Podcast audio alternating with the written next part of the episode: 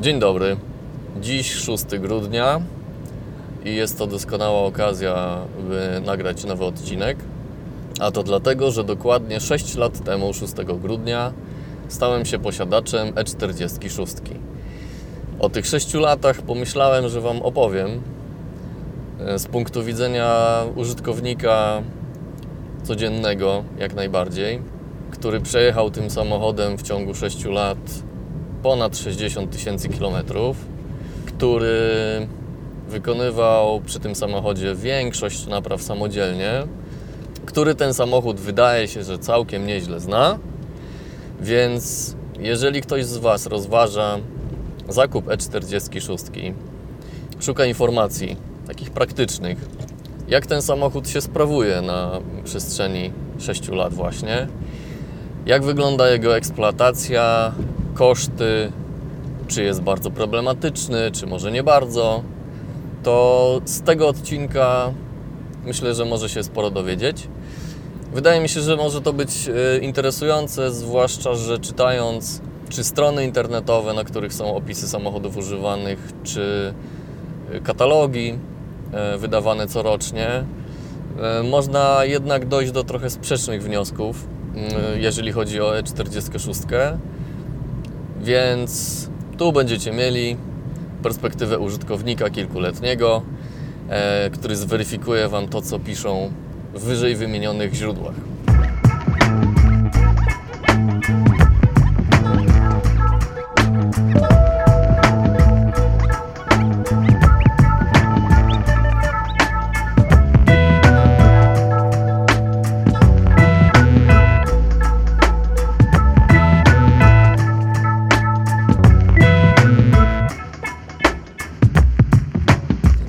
Początek kilka informacji technicznych.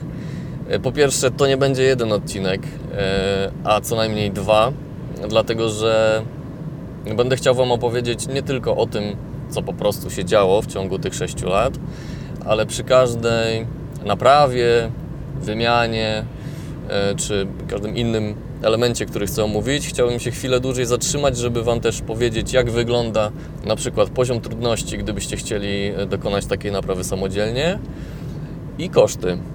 W związku z tym będzie trochę gadania i myślę, że na jeden odcinek byłoby trochę za dużo, zwłaszcza, że e, najwięcej jest do powiedzenia o samym silniku, który jest dość kontrowersyjną e, sprawą. No właśnie, o czym w ogóle będziemy mówili? Będę opowiadał o E46, BMW E46, wersja kombi, 2001 rok, silnik benzynowy, oznaczenie 318i. Jak z oznaczenia wynika, silnik ma 2 litry pojemności. Symbol silnika to N42B20, chociaż jest to konstrukcja bliźniacza z N42B18, czyli mniejszym bratem ale również z silnikiem N46, który był montowany w następcy E46, czyli w BMW E90, 91 i tak dalej. Co jeszcze o samym egzemplarzu, o którym będę mówił? Y, jest tam skrzynia automatyczna, więc też kilka słów o e, skrzyni GM, która również jest owiana złą sławą. I z punktu widzenia wyposażenia to chyba tyle interesujących rzeczy. Mm, przebieg w tej chwili 280 tysięcy, trochę ponad.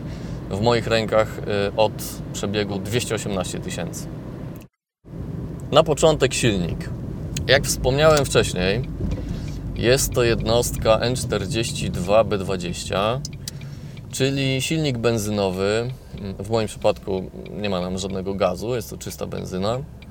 Silnik benzynowy, który ma Valvetronic, czyli zmienne fazy rozrządu w wydaniu BMW. Ten Valvetronic jest właśnie źródłem, jednym ze źródeł y, złej sławy tego silnika. Jest to silnik czterocylindrowy, tak przy okazji. To jest druga przyczyna, dla której jest okryty złą sławą. Ale idźmy po kolei. Jakie przygody związane z silnikiem y, miałem przez te 6 lat? Jakie naprawy były potrzebne?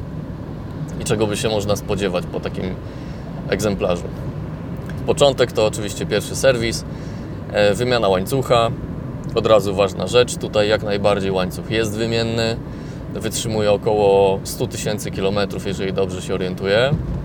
Wymienia się razem z łańcuchem ślizgi i y, napinacz.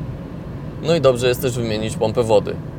Pompa wody nie jest napędzana łańcuchem, przez co y, często w BMW nie jest wymieniana przy okazji wymiany rozrządu, co powoduje tą właśnie legendę BMW, że BMW się przegrzewają. Ok, oczywiście y, przyczyną często jest y, awaria wiatraka, no ale pompy wody też niestety muszą odmówić posłuszeństwa, jeżeli pracują wiele, wiele lat, więc warto przy okazji rozrządu y, do pompy też zajrzeć. O samej wymianie rozrządu wiele do powiedzenia nie mam. Standardowa operacja, nic nadzwyczajnego. Y, koszt z częściami to około 2000 zł. 6 lat temu, być może teraz jest taniej.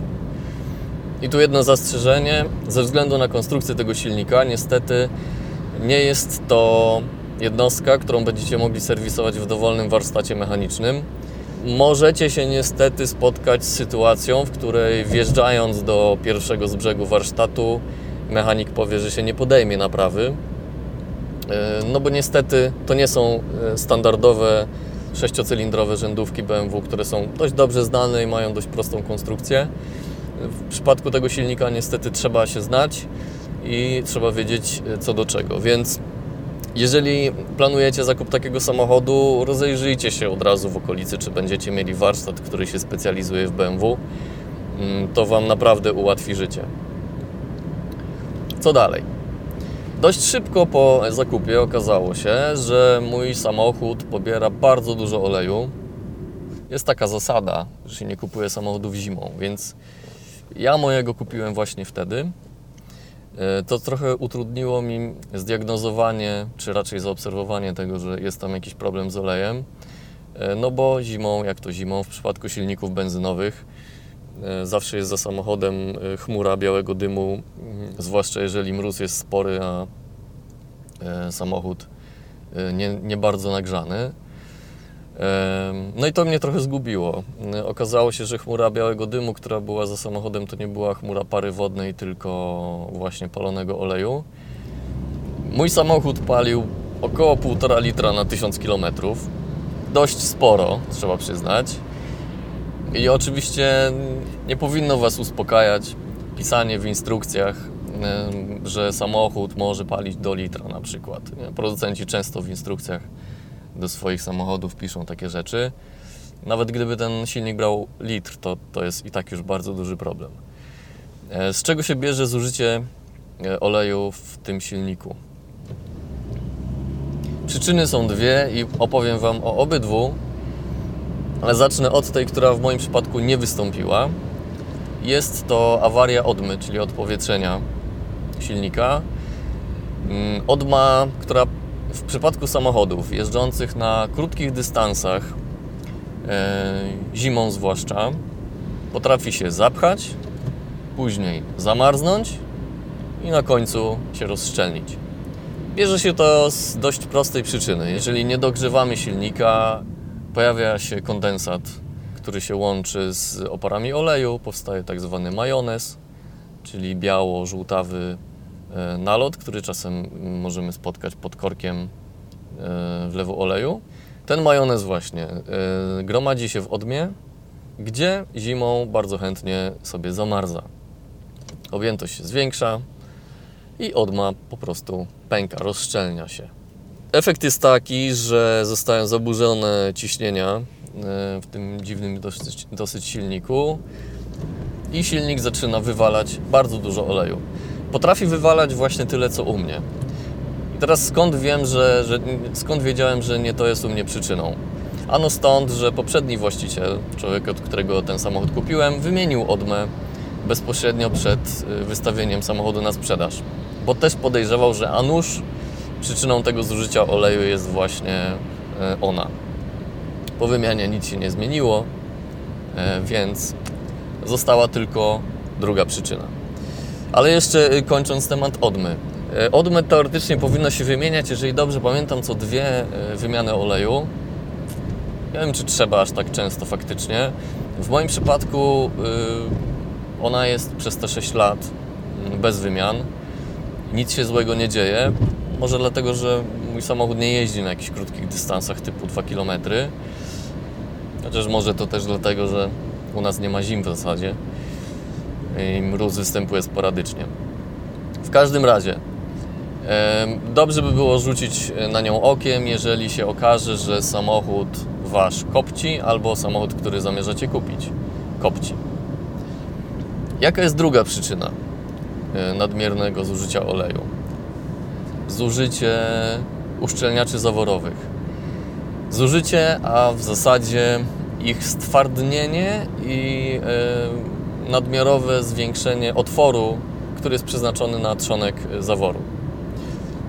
Efekt łatwy do przewidzenia, e, jeżeli jest tam luz, a przecież leje się w tym miejscu olej, no, olej sobie po prostu spływa do komory spalania, no i zostaje spalony razem z paliwem. Proste. W moim przypadku właśnie taka była y, przyczyna.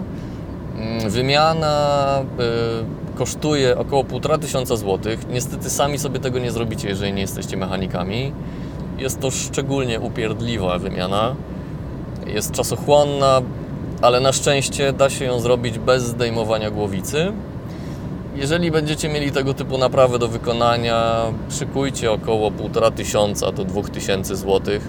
Chyba, że macie dobrego znajomego mechanika, który Wam to zrobi po kosztach plus mały narzut, wtedy pewnie około tysiaka. Dobra wiadomość e, jest taka, że wymiana tychże uszczelniaczy całkowicie eliminuje problem nadmiernego zużycia oleju. W moim przypadku przez te 6 lat jazdy E, silnik nie pobiera oleju w ogóle, nie robię żadnych dolewek, więc uznaję, że sprawa jest załatwiona e, trwale. I teraz cenna moim zdaniem informacja, zwłaszcza dla tych, którzy właśnie rozważają zakup takiego samochodu. Co zrobić, żeby się nie nadziać? To znaczy, żeby nie kupić samochodu właśnie z takim problemem, albo żeby nie kupić samochodu będąc nieświadomym występowania tego problemu. Odpowiedź jest prosta. Możecie to sprawdzić w bardzo łatwy sposób. Musicie zrobić dwie rzeczy.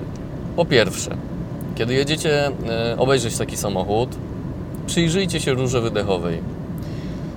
Mm, mój przy tym zużyciu 1,5 litra na 1000 km miał rurę wydechową, która wyglądała jakby była zanurzona w oleju, no i później oblepiona brudem takim zwyczajnym ulicznym. Ona była tłusta, ona to, to nie był taki brud jak okopcona rura, to nie był brud typu kurz, błoto. Ona po prostu była tłusta, jakby ktoś ją wysmarował olejem. I wystarczy ją dotknąć, przetrzeć szmatką, ręcznikiem papierowym, chusteczką, czymkolwiek tego typu. Jeżeli jest tłusta, macie na 100% problem albo z odmą, albo z uszczelniaczami. Druga rzecz, którą y, powinniście sprawdzić przed zakupem samochodu, pewnie zrobicie jazdę próbną, zakładam, że tak zrobicie. Odpalcie więc silnik, rozgrzejcie go dobrze, przejedźcie się, po czym wysiądźcie z samochodu, kiedy już będzie dobrze nagrzany.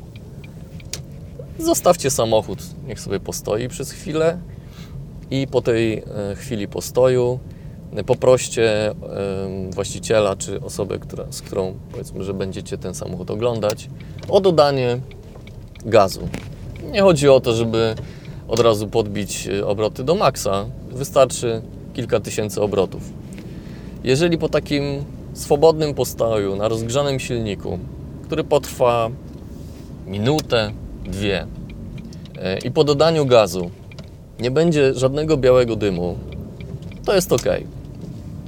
Ponieważ jeżeli silnik będzie miał problem, jeden z tych dwóch, których Wam opowiedziałem, pojawi się ogromna chmura białego dymu, która będzie e, utrzymywała się przez dość długo.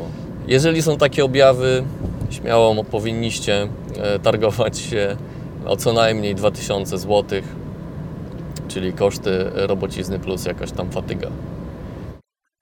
Jeżeli się wystraszyliście już, bo zacząłem z grubej rury, jeżeli chodzi o awarię e, tego silnika, to spokojnie.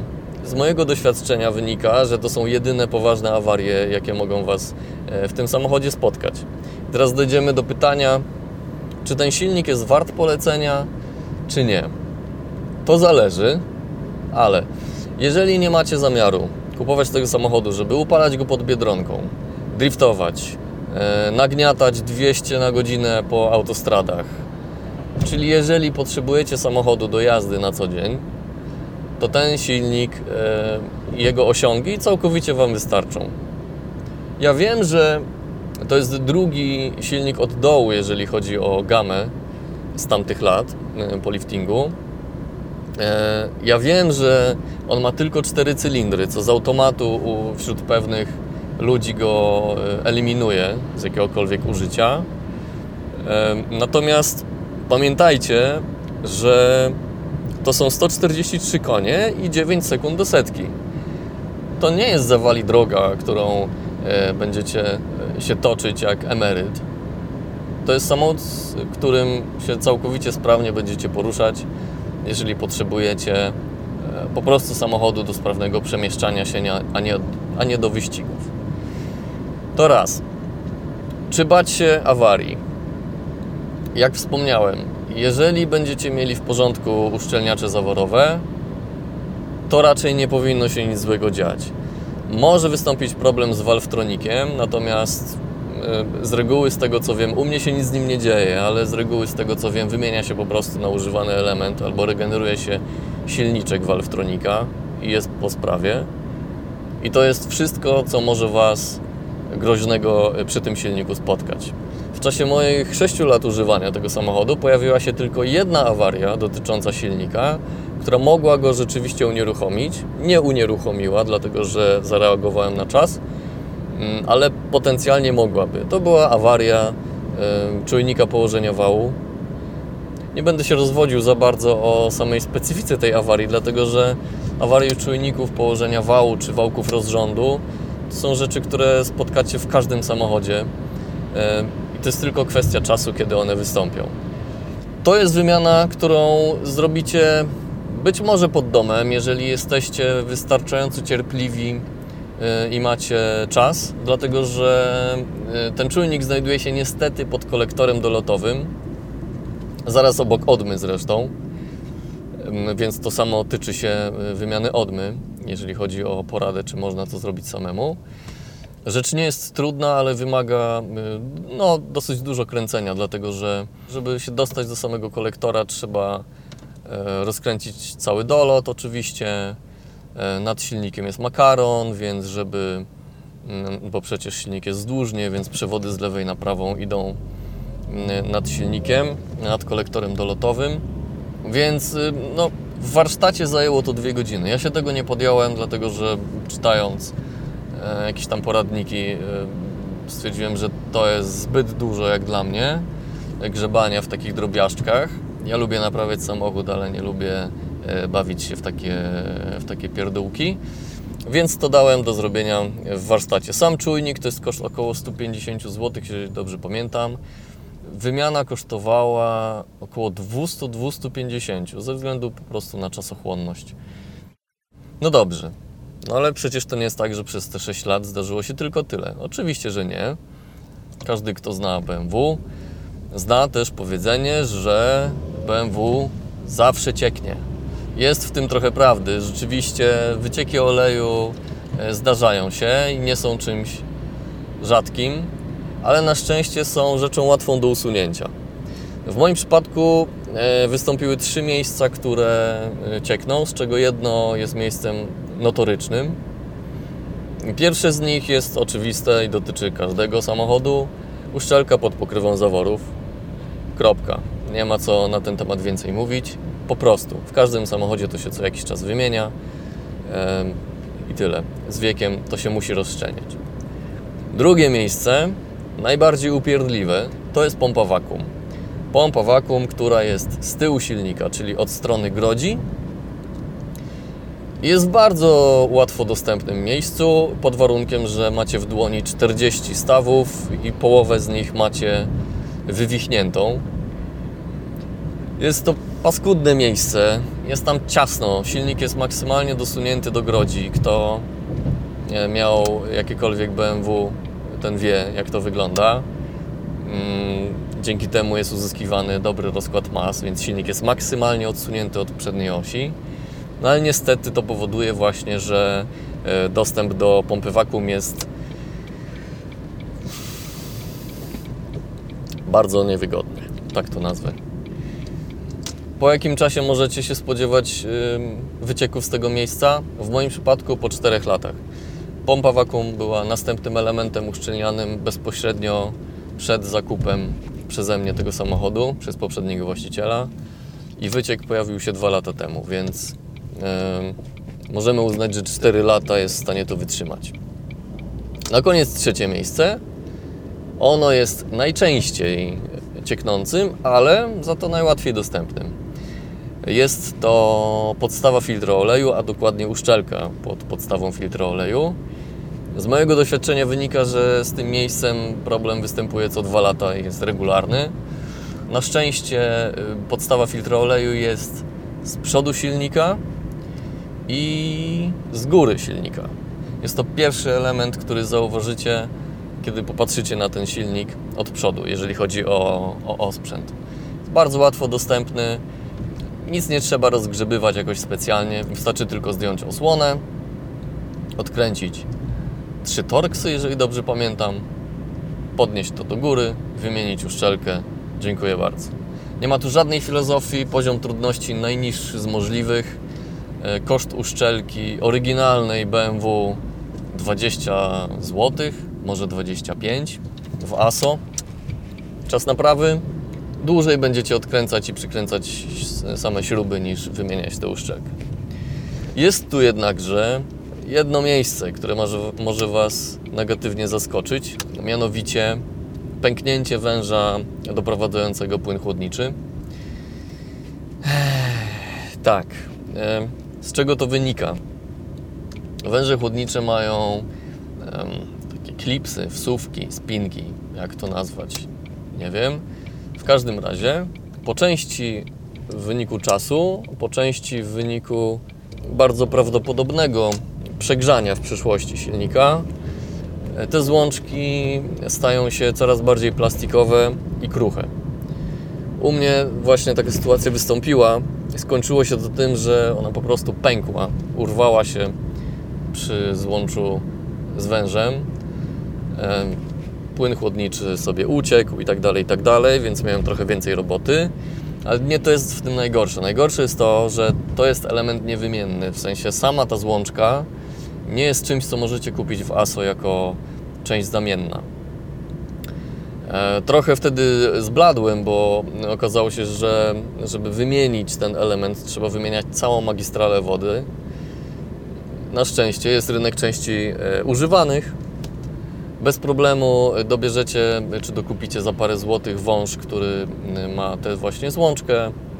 Rozetniecie sobie e, obejmę założycie sobie taką zwykłą zakręcaną na śrubeczkę i wymienicie. Także w razie takiej awarii spokojnie po prostu znajdźcie część używaną. I w ogóle, jeżeli chodzi o te pęknięcia, to, to wrócę na chwilę do zużycia oleju i awarii uszczelniaczy. E, z tego, co mechanik mówił, to jest być może rzecz jedna z drugą związana, dlatego że e, powodem stwardnienia uszczelniaczy może być właśnie przegrzanie silnika. I to, że w moim przypadku były one stwardniałe i nieszczelne, a oprócz tego właśnie urwała się ta złączka, być może mój silnik kiedyś był przegrzany po prostu e, i tego są konsekwencje. Wasz też może być przegrzany, bo jak wspomniałem wcześniej, w przypadku silników BMW przegrzania to nie są rzeczy, które się nie zdarzają. No ok, wycieki mamy ogarnięte. Co jeszcze się działo przy silniku? Termostat. Termostat był wymieniany również przed zakupem. Chociaż nie, termostat wymieniałem przy pierwszym serwisie, to już ja to robiłem. E, te 6 lat temu. Wymieniany był po raz kolejny po 4 latach. E, montowany był ber. Wymiana prosta jak drut pod jednym warunkiem, że poradzicie sobie z wężem doprowadzającym płyn chłodniczy do termostatu. Sam demontaż termostatu jest prosty jak drut. Dostęp jest wygodny, bezproblemowy.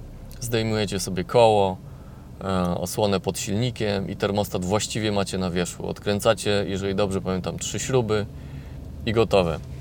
Z tym sobie poradzi e, każdy, kto nie boi się po prostu położyć pod samochodem. Natomiast problem jest niestety z, mm, ze zdjęciem węża chłodniczego. Tam jest taka dość dużej średnicy rura, która schodzi cholernie ciężko. Od strony wewnętrznej, czyli na króćcu, który wychodzi z termostatu, zbiera się coś w rodzaju nalotu, kamienia, przez który e, zdejmując wąż chłodniczy trzeba przejść. Jest to bardzo trudne do zrobienia, trzeba bardzo dużej siły. Podważanie śrubokrętem samej złączki daje bardzo umiarkowane efekty. W moim przypadku trwało to 3 godziny i skończyło się po prostu szarpaniem za sam wąż. E, Byłem już wtedy zdecydowany, że najwyżej jak się urwie, to się urwie, kupię nowy, ale muszę to zdjąć. Nie urwał się, przetrwał i w zasadzie w stanie nienaruszonym. Mm, Więc w razie, gdybyście mieli problem, myślę, że możecie w miarę śmiało e, za ten wąż targać. Jeżeli by Wam się przerwał, możecie kupić nowy zamiennik. Z tego co pamiętam, wtedy się orientowałem właśnie, podejmując decyzję, czy mogę targać za niego. Zamiennik kosztuje około 60 zł, jeżeli dobrze pamiętam. Więc w razie czego drogo nie będzie. Na koniec, jeżeli chodzi o silnik, czujnik poziomu oleju. Nie wiem, czy tak jest u wszystkich, czy tylko u mnie, ale u mnie on był wymieniany znowu przez poprzedniego właściciela bezpośrednio przed zakupem. Skąd ja w ogóle wiem, że ten właściciel tyle wymieniał? Wiem, dlatego że serwisowałem samochód później dokładnie w tym samym warsztacie, w którym poprzedni właściciel, więc znałem historię samochodu. E, A więc y, ten czujnik był wymieniony przez właściciela mm, chyba 3 miesiące przed zakupem. Przy czym, jak pamiętacie, y, u mnie to zużycie oleju było ogromne i y, było ono dla mnie zaskoczeniem. Więc parę razy jechałem poniżej minimum z poziomem oleju. Ten czujnik ani razu się tym nie zainteresował. Nigdy mi się nie zaświeciła żadna czerwona kontrolka, jakiekolwiek ostrzeżenie, nic. Czujnik zawsze uważał, że jest, że jest wszystko w porządku. Teraz dla odmiany, po tych 6 latach, zaczął wariować w drugą stronę. A mianowicie e, pokazuje się żółta kontrolka e, poziomu oleju po zapaleniu silnika, która znika po przejechaniu tam 100 metrów. Przy czym oczywiście poziom oleju jest jak najbardziej w porządku. E, Pompa oleju też jest w porządku, bo była sprawdzana.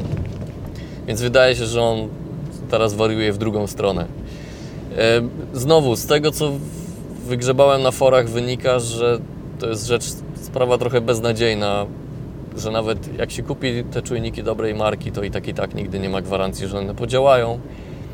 Więc rozwiązaniem tego problemu jest po prostu sprawdzanie oleju na bagnecie. I tyle. To jest jedyna pewna metoda i ją Wam właśnie polecam.